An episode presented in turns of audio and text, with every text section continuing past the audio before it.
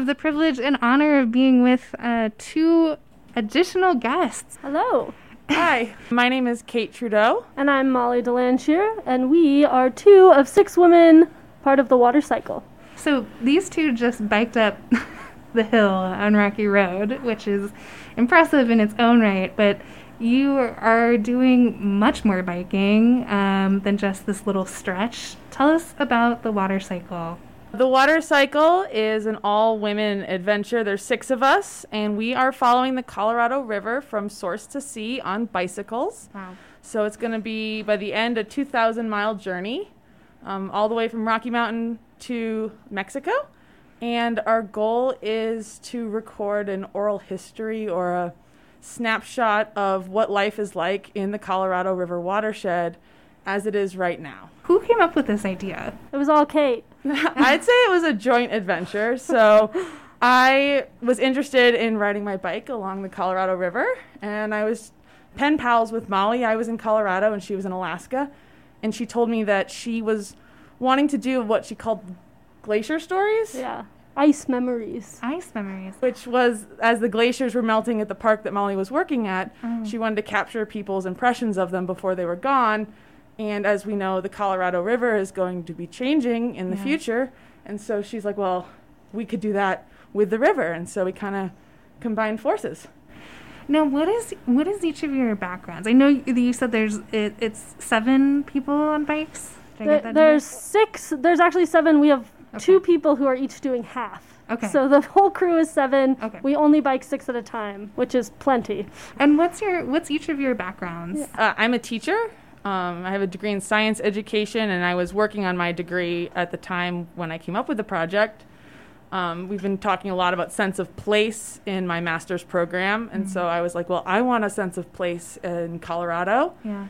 and I would love to help the students along the river also have a sense of place. And so a lot of our work is with kids and going from school to school. And I was a park ranger with the National Park Service for six years.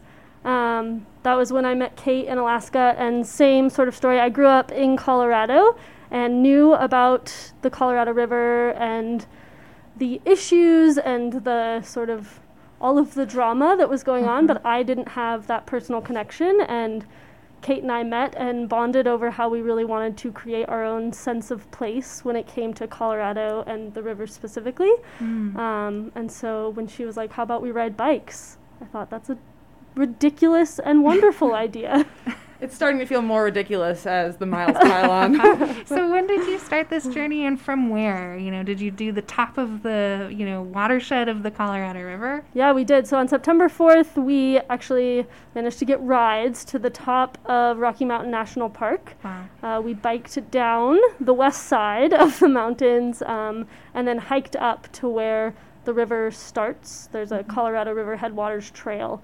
Um, so our first day was a hike up to where the Colorado River is merely a trickle. Um, the whatever water that doesn't get caught in the Grand Ditch and sent over to the Front Range of Colorado comes down into this little stream, um, and that was that was where we started our ride. Wow. And how many days ago was that? 23. And you're here in Moab. Um, where are you going next? When, where does the journey end? So we will continue through Utah, um, thanks to Canyonlands National Park and Lake Powell. Um, we actually have to veer off of the route of the river. We can't bike through those areas. So we're going to cut through sort of central Utah um, and then cross over into Page, Arizona. Um, we'll spend some time at the Grand Canyon, of course, um, and then we're actually going to make our way down through Arizona all the way to Mexico um, and the, the Sea of Cortez, where the river meets the Pacific Ocean. What a journey. And how long do you think this will take you? We're hoping to make it to Mexico by Thanksgiving and then slowly work our way up to Los Angeles since that's also a player in the watershed. Yes. And an easier place to get a plane, train, or bus home. So we're hoping to be completely done with the project like second week of December. Amazing. Listeners, we're talking to Kate and Molly of the Water Cycle. Um, water Cycle, I'm just realizing, is a play on words. You're cycling through uh, the Colorado River watershed, but it's also talking about the literal water cycle of the river. Did I get this right? Yep. Got it. You got well it. done, Molly. Thank you so much. You said that you mentioned that you want to collect oral histories along the way. Tell us about how that factors in. Yeah, I think again, just like thinking of, of the Colorado as something that's already changed a lot in my lifetime, in my parents' lifetime, and will continue to change as it is used for many different things, as drought um, and climate change continue to alter the, the watershed itself. Um, just looking at like what is it like to to be a member of this community Right. um, and and making those connections whether you recreate on the river or you farm and use the water on the river um, the, you have this special connection to the water itself Mhm. um, and wanting to piece together a little bit of a snapshot of all of those different stories um, in a way that really just connects us all no matter where we come from or how we relate to the river The project was originally born from a book I was reading that really stressed conflict over water and conflict over water law. And and as I was reading it, I was thinking to myself like there's 40 million people in the watershed. Like why does it have to be conflict? I'm sure if we Mhm. all talked about it from a personal level, it could be connection. So I think that's like my my pitch is we want to switch it from conflict to connection. And have you gathered stories um, so far? Because you've been on this journey for what over 20 days now, um, and you've been to various communities. Tell us about the stories that you've you've heard so far. yeah, it's been really neat. Like often we'll get we've interviewed authors, we've interviewed um, some of our hosts who have been letting us stay in their places. Um, we've done some of those interviews. Um, interviewed quite a few rafters and raft guides, um, people who have spent a lot of time on the river and have that connection to it. Who else? Children, Children, yeah, I was gonna say some of the the greatest probably stories we get, and we don't always record them, but um, just the things that kids have to say about the river Right. and and how they relate to it are pretty great. We've been to over, we've talked to over a thousand kids so far. A thousand. A thousand, yeah. How? How? We had some really big assemblies. I see. And some, some days that were just back to back programs. Uh huh. Um, and what I've noticed is like when you ask an adult to tell you about the river, they kind of like clam up. They're like, well, I don't have a really good story. And Sure. then Molly will start asking them questions. And through the questions, it becomes a conversation. It draws it out. But I, you know, you ask kids about the river, and this kid's like, one time I flipped on a raft, or I was baptized in the Colorado River. Oh wow. And so, like, the kids are really quick to just tell you everything, which has been really fun. Now, your time in Moab, how long are you here and have you already done interviews? Are you looking to do interviews? Um, well, we rolled in 30 minutes ago. wow. Okay. So All stop, right. stop at Milts for milkshakes. Thank you. That was Amazing. much needed. And we'll be here through Thursday. Um, we do not have any interviews. Well, I mean, we have a few people we'll probably talk to, um, but we are open to interviewing folks. Anybody who is interested in talking about the Colorado River, whether you have a special connection or a unique perspective, we would love to hear from you. Um, and we will actually be hanging out at the library from 2 to 4 the, the next two days, which is Tuesday and Wednesday. is that right? and Wednesday, yeah. Tuesday and Wednesday. Um, if you want to just come by and catch up with us, we have a sign um, says the water cycle. Uh, look for that, or you can contact us through our Instagram page or our website, and we'd love to set up another time to meet with you as well.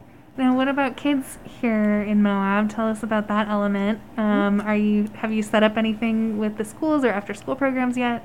Uh, yeah, we're visiting the eighth grade tomorrow, um, this eighth grade science classes. Nice.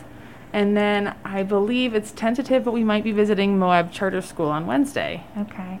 And when you go into a science class, you know, uh, do you tell them a little bit about your project? Um, do you get right into tell me a story?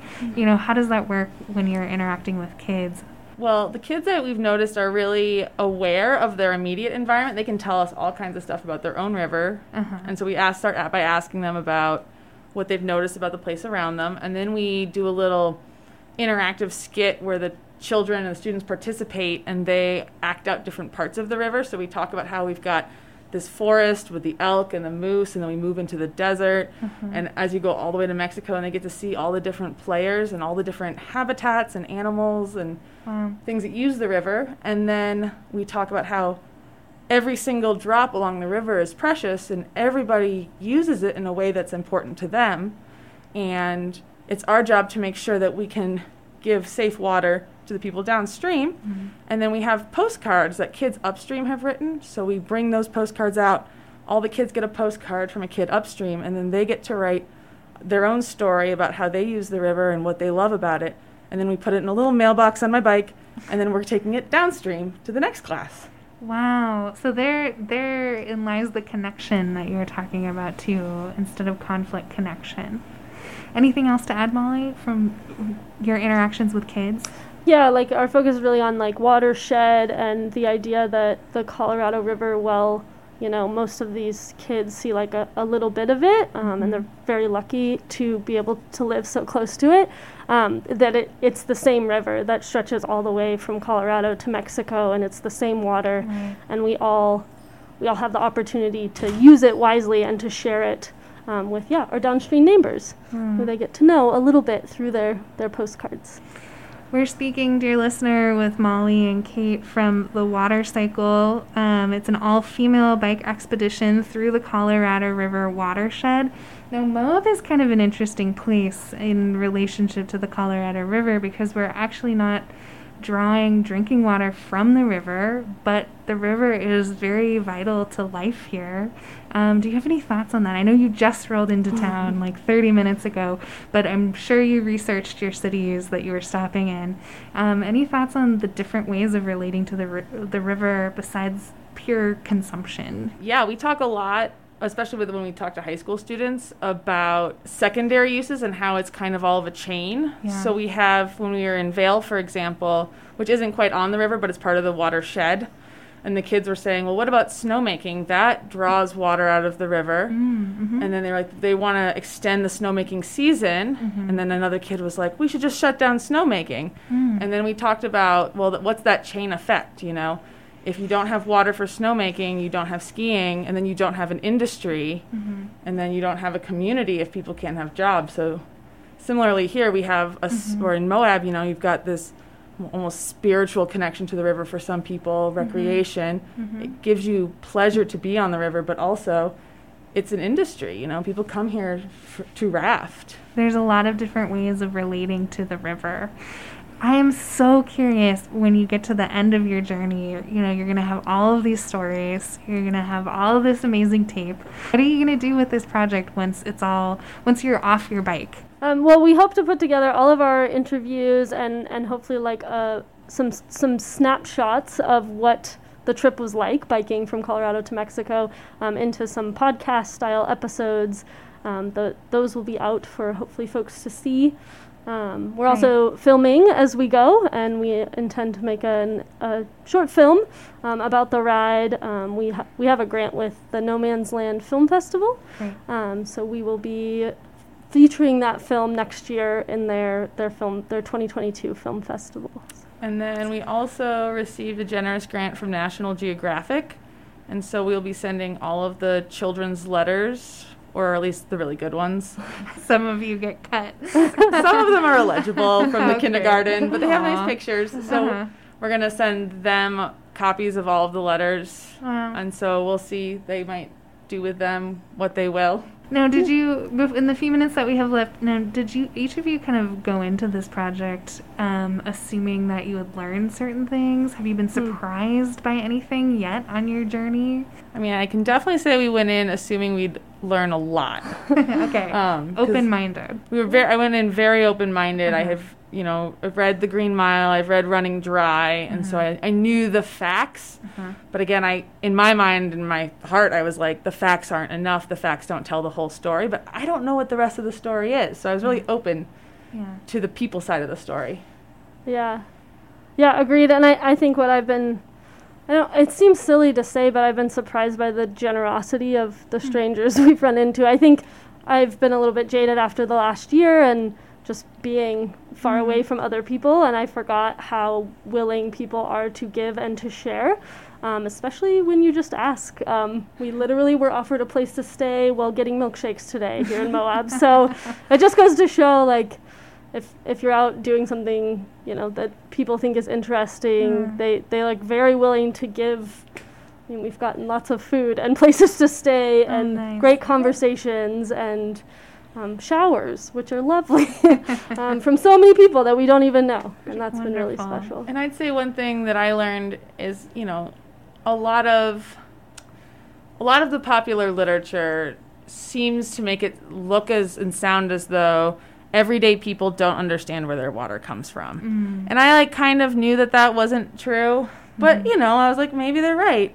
And that's something I've been really pleasantly surprised is when you're talking to kids and they can tell you the creek next to their house and which river it mm. runs into. Interesting. And that just it makes me really happy that Yeah. Yeah. young people know where their water comes from. Real quick, where can people stay up on your journey and your bike journey and your oral history journey? Yeah, so we have a website, www.waterbicycle.org. Unfortunately, Watercycle was already taken, as you can imagine. So, waterbicycle.org. You can also follow us at in, uh, watercycle underscore adventure.